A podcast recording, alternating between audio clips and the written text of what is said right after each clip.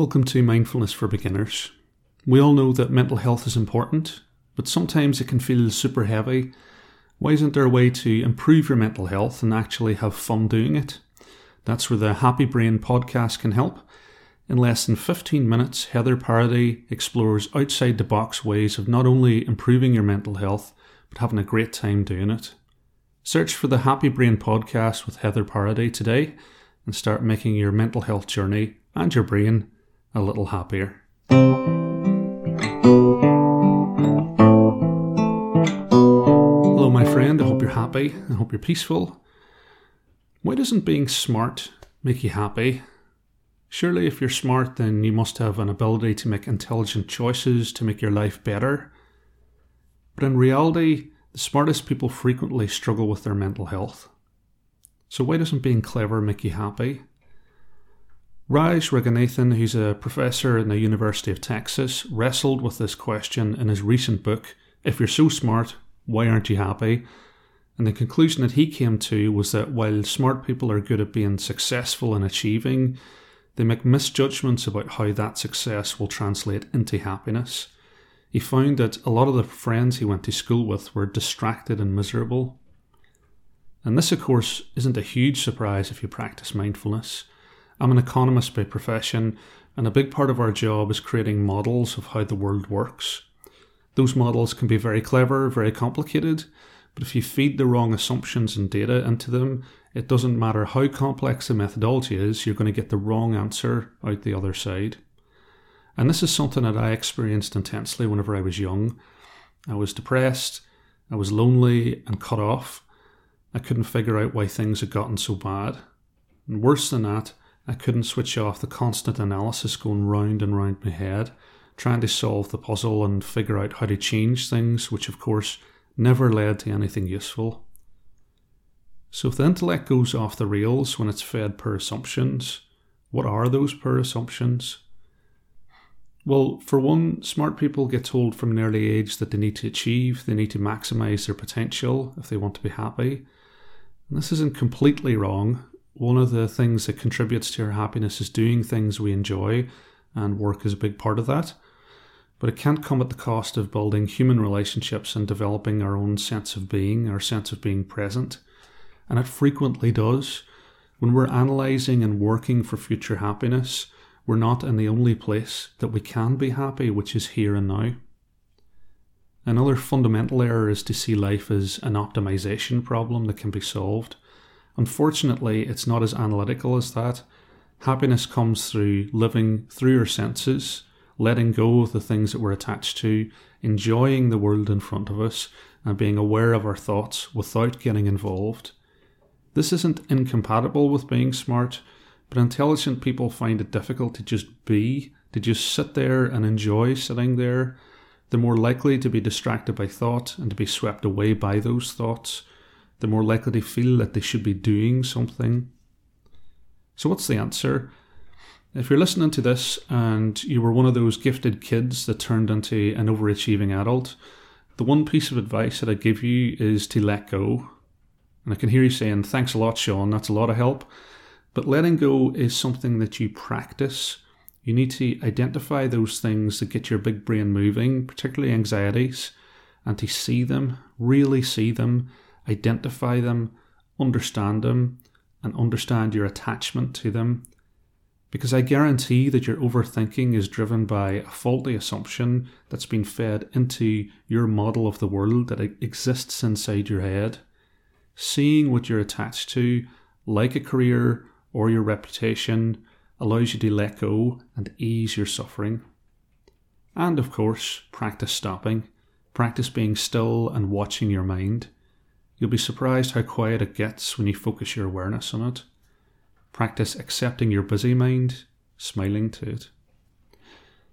So now I'd invite you to sit with me for a while and practice watching our mind, accepting what we find, whether it's busy or quiet, not making judgments on the thoughts that arise. And I'm going to start with three sounds of the bell and the usual settling in introduction.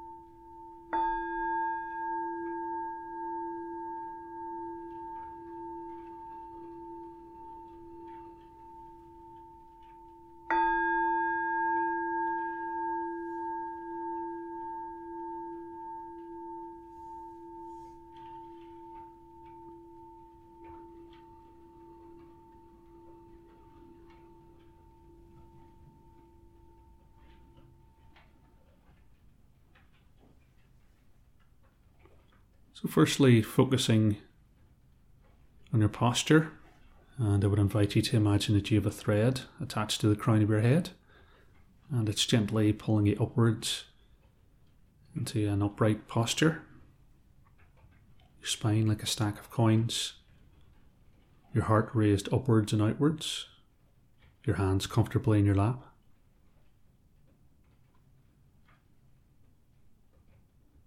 Then expanding that spotlight of awareness to your entire body.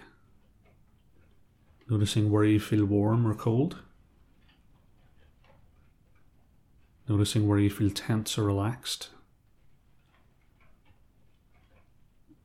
The sensation of the clothes against your skin. And the points of contact between your body and the chair and the floor.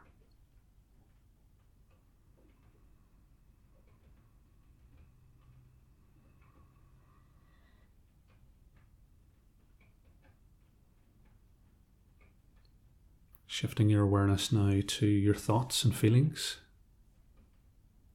And as we go through the guided meditation, noticing each thought as it arises, and that might be an anxious thought about tomorrow. It could be a happy thought about today. It might be a sad thought about yesterday. Just sitting with each thought for a moment allowing it to leave, and gently and without judgment, bringing your attention back to your breath.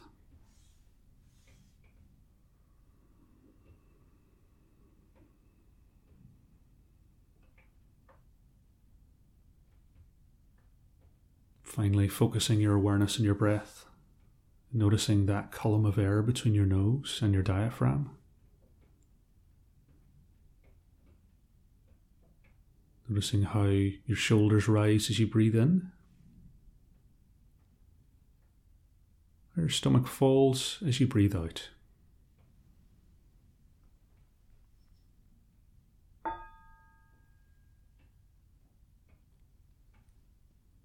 Breathing in, I know I am breathing in. Breathing out, I know I am breathing out. In, out.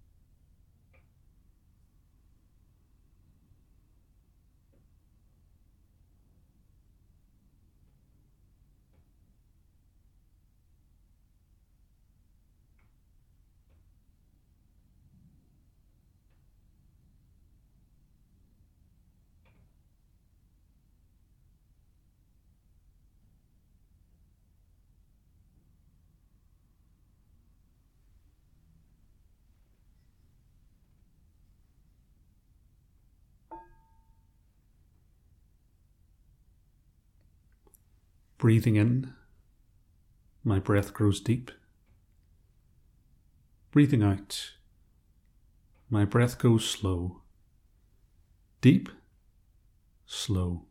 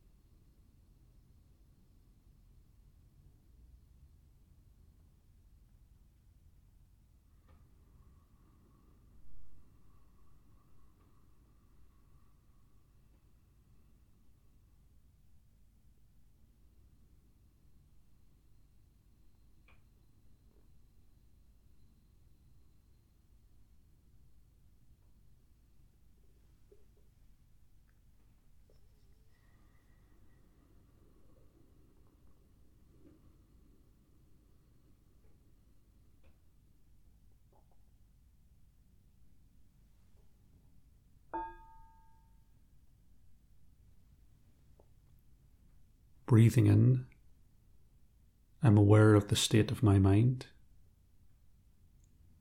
Breathing out, I smile to the state of my mind. Aware of mind, smiling.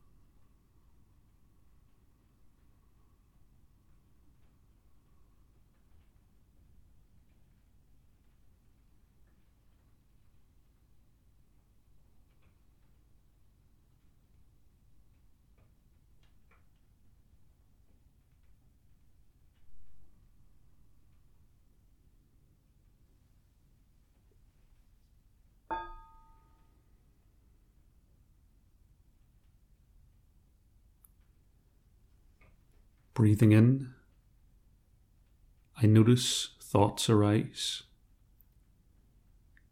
Breathing out, I allow them to leave my awareness. Noticing thoughts, watching them leave.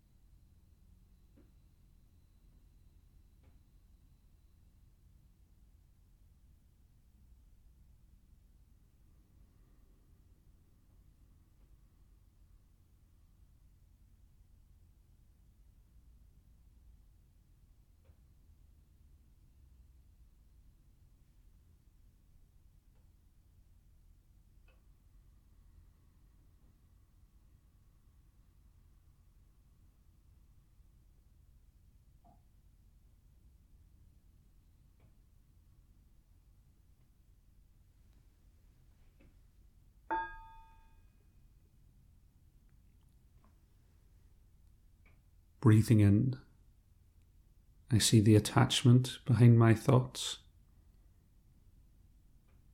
Breathing out, I smile to my attachment. Seeing attachment, smiling.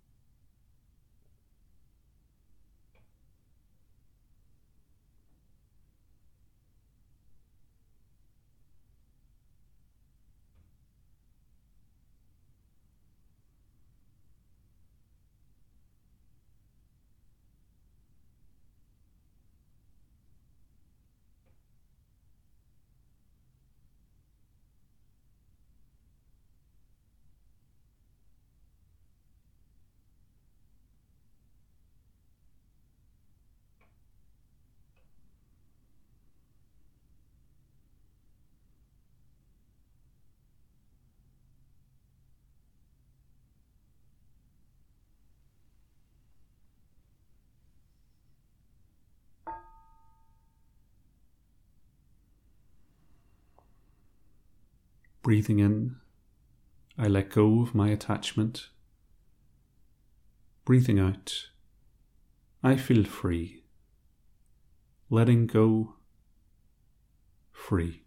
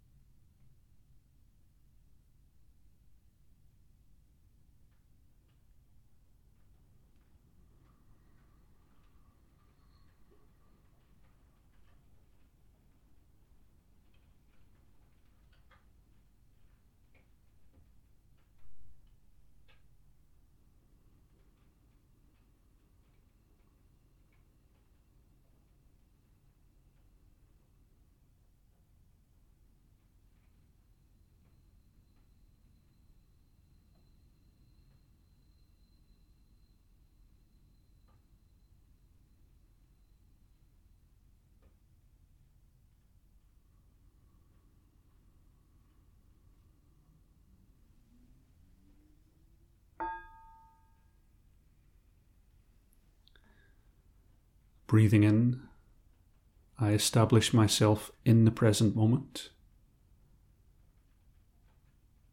Breathing out, I realize it is a wonderful moment. Present moment, wonderful moment.